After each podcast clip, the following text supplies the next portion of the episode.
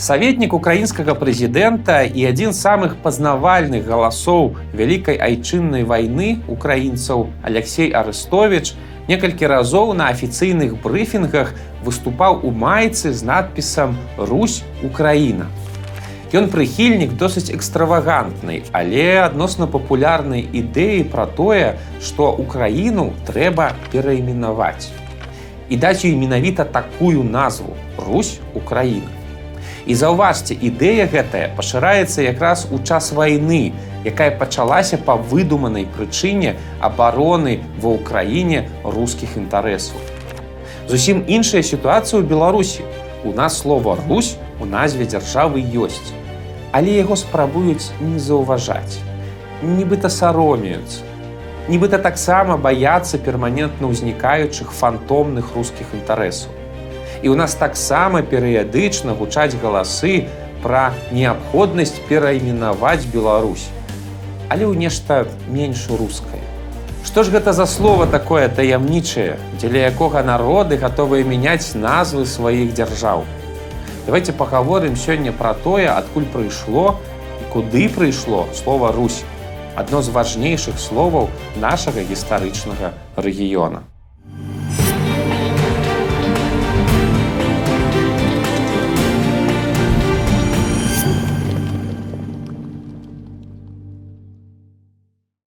Пра паходжанне назвы Русь існуе вельмі шмат версій. Што лагічна, назва важная, слова кароткая і таму можа быць вытлумачаная з любой мовы. А гэта дадае прастор для фантазій. На сённяшні дзень найбольш прызнанай сярод гісторыкаў ёсць гіпотэза пра тое, што слова Русь на нашыя землі прынеслі вікінгі і перакладаецца яно з фінскай як вясляр. Чалавек, які працуе вяслом у лодцы. З гледзяшча паспалітага чалавека дык дзіўная нейкая версія. Чаму гэта назва вялізнай супольнасці пайшла ад нейкага весляра яшчэ з Фінляндыі. Але пакуль што на карысць гэтай версіі найбольш аргументаў. Вось як яно магчыма было. У девятым стагоддзе на землі славянскіх і фінавугорскіх плямёнаў былі запрошаныя вікінгі.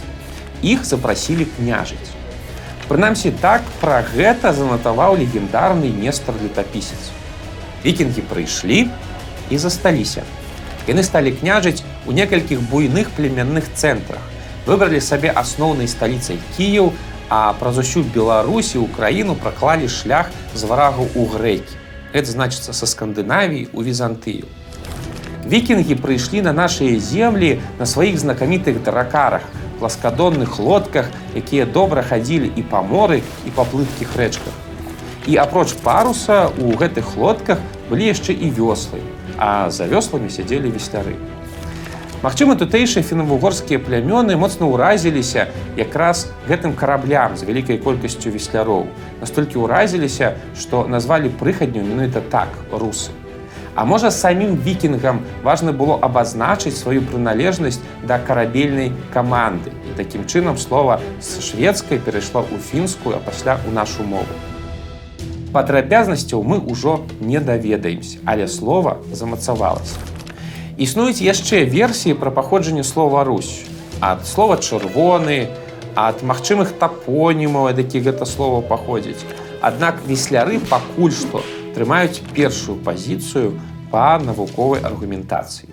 Запрашэнне вікінгаў у 862 годзе аказалася паваротнай кропкай у гісторыі нашага рэгіёна шматлікія паселішчы і племянныя ўмацаванні славян, раскінутыя на вялізных тэрыторыях паміж чорным і балтыйскім морам пачалі актыўна развівацца, займеўшы нарэшце зразумелую цэнтральную, ну адносна той эпосе цэнтральную ўладу, якая вырасла ў Киеве і паступова павялічвала свае сілы.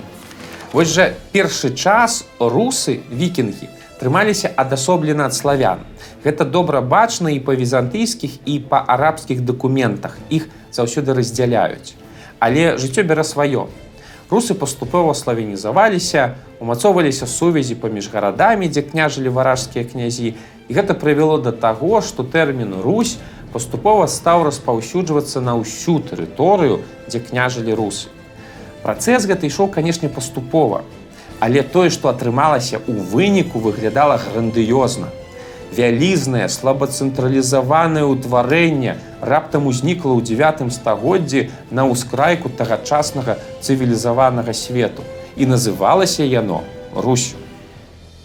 Але якраз у вялізарнасці кіеўскай русі, напэўна, і схаваная будучая праблема, звязаная з гэтым тэрмінам. Ну просто яна напраўду была вельмі вялікая. Паміж кіевам і Ноўгарадам, брэстам і цверу пралягалі тысячи кіламетраў. Сувязь паміж імі была вельмі слабая.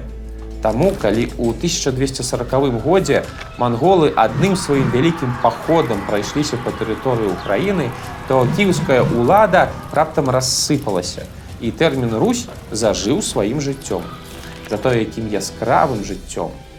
Найперш з'явілася раздзяленне на Русь вялікую і Русь малую. Ад пачатку гэта было цыркоўнае падзяленне епархіі, дзе пад вялікай Русю абазначалася кіўшчына, а пад малой галітчына і літва. Але пазней тэрмін вялікая спадабаўся маскоўскому цару. А вось малая Русь пашырылася на ўсю ўкраіну і атрымаўся добры вядомы нам тэрмін маларасія. Пасля стала яшчэ цікавей. На еўрапейскіх картах у 14 стагоддзі раптам з'явіўся цэлы рускі светлафор. Русь чырвоная, русь чорная і русь белая. Прычым да якіх земляў адносіліся гэтыя назвы ніхто не ведаў. На ўсіх картах яны абазначаліся па-рознаму. Кожны географ ставіў іх куды хацеў, ўсё адно ж ніхто з еўрапейцаў сюды не даязджаў, то можна было не пераймацца. Калі ж кантакты сталі больш рэгулярныя і інфармацыі больш, то чырвоная і чорная Русь зніклі з еўрапейскіх мапаў. А вось белай Русі наканавана было нечакана доўгае жыццё. У другой палове 16 стагоддзя гэтая назва прызямлілася на тэрыторыі сучаснай усходняй Беларусі, дзе і засталася. Але і гэта яшчэ не ўсё. Пасля ўтварэння вялікага княства літоўскага землі сучаснай Беларусі вельмі часта называлі літоўскай русю. А землі ўкраіны, якія пасля 1569 года ўвайшлі ў склад Польшчы называлі кароннай русю, ну ці проста русю. У гэты ж час, дарэчы, актыўна пачынае ўжывацца тэрмін і Украіна. У той самы час маскоўскія цары, называлі сябе гаспадарамі ўсёй Русі.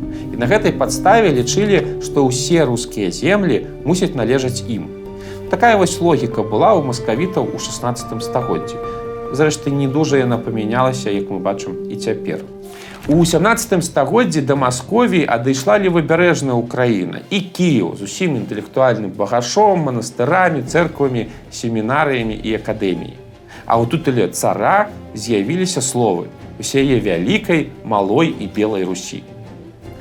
Менавіта адукаваныя на еўрапейскі манер кіеўскія манахі прапанавалі ў 18 стагоддзі пятру першаму правесці рэбрэндынг ягонай дзяржавы. Вось ёсць гэтая праблема ў адукаваных людзей. Каб пачувацца карыснымі, яны гатовыя дзяліцца сваімі ведамі абы з кім. Вось жа яны прапанавалі пятру назваць сваю дзяржаву імперыяй ну, каб салідней гучала. Яны ж прапанавалі паправіць назву слова Русь, але ў гучанні з грэцкай мовы Расія. Вось і атрымалася расійская імперыя. І вось з гэтага моманту слова Русь, Расія пачынае набываць свой цяжкі, смяротны з бронзавым адценнем сэнс, з якім і асацыюецца гэтае слово цяпер у вялікай колькасці жыхароў Еўропы. Выкарыстанне Русі ў афіцыйнай назве вельмі прыдалося маскоўскім імператарам надалей. Напрыклад, Кацярына другая ў 18 стагоддзі выкарыстала тэрмін белая Русь пры падзеле рэчы паспаліты. Сказала, што забірае сваё. А для земляў сучаснай Украіны у складзе рассіі яшчэ ў часы Пятра быў выцягнуты адзін са старых рэлігійных тэрмінаў маларосія вельмі зручна ён аказаўся адразу усіх ставіў на месца асабліва казакоў. І гэта пэўны час працавала. Але ў 19 стагоддзе жыхары кіева белай царквы і чарнігава раптам пачалі заўважаць што ёсць у гэтым тэрміне нейкая знявага. Зрэшты не толькі ў тэрміне але яшчэ і ў іншых дзеяннях старэйшага брата. І былым казакам гэта не спадабалася і яны пачалі сваё нацыянальнае адраджэнне. Першай справай вырашыўшы пазбавіцца ад назвы малароссія які за стагоддзі прыгнёту набыў моцны каланіяльны прысмак. Замест яго прапанавалі яшчэ одно папулярнае абазначэнне гэтых земляў украіна дыскусія пра змену назвы на мяжы 19 і 20 стагоддзяў была дарэчы досыць зацятай адмаўляцца ад звыклых маларосаў хацелі не ўсе. Але па выніку прыхільнікі Украіны перамаглі. У двадцатым стагоддзі на еўрапейскай карце паўстала дзяржава Украіна. Паўстала, пасля знікла, пасля займела нейкія дзіўныя фарматы, пасля зноў паўстала, А вось цяпер у 21 стагоддзі яшчэ раз б'ецца за сваю самастойнасць і права на існаванне. Дык а што з перамінаваннем? Слова Украіна вельмі старадаўні тэрмін, вядомы ажно з 12 стагоддзя. Ён заўсёды жыў на землях Украіны і атаясамляўся з ёй. Але ў ім напраўду схаваная пэўная гістарычная несправядлівасць. Ну, мяркуйце самі. Зямля, дзе развілася і адкуль пайшла пашырацца такая маштабная з'ява, як Русь, не мае ў сваёй назве гэтага слова. А Русь гэта ж не проста слова, гэта ключ ад мінулага, бо ў ім схаваны вялікі кавалак гісторыі нашых земляў. І гэта ключ ад будучыні, бо выкарыстанне яго гэта заяўка на гатоўнасць думаць не катэгорыямі адной дзяржавы, але ў маштабах палітыкі усяго нашага міжмор'я. Ці захоча Украіна заяўляць пра такія амбіцыі мы не ведаем. Ім цяпер зусім не да таго.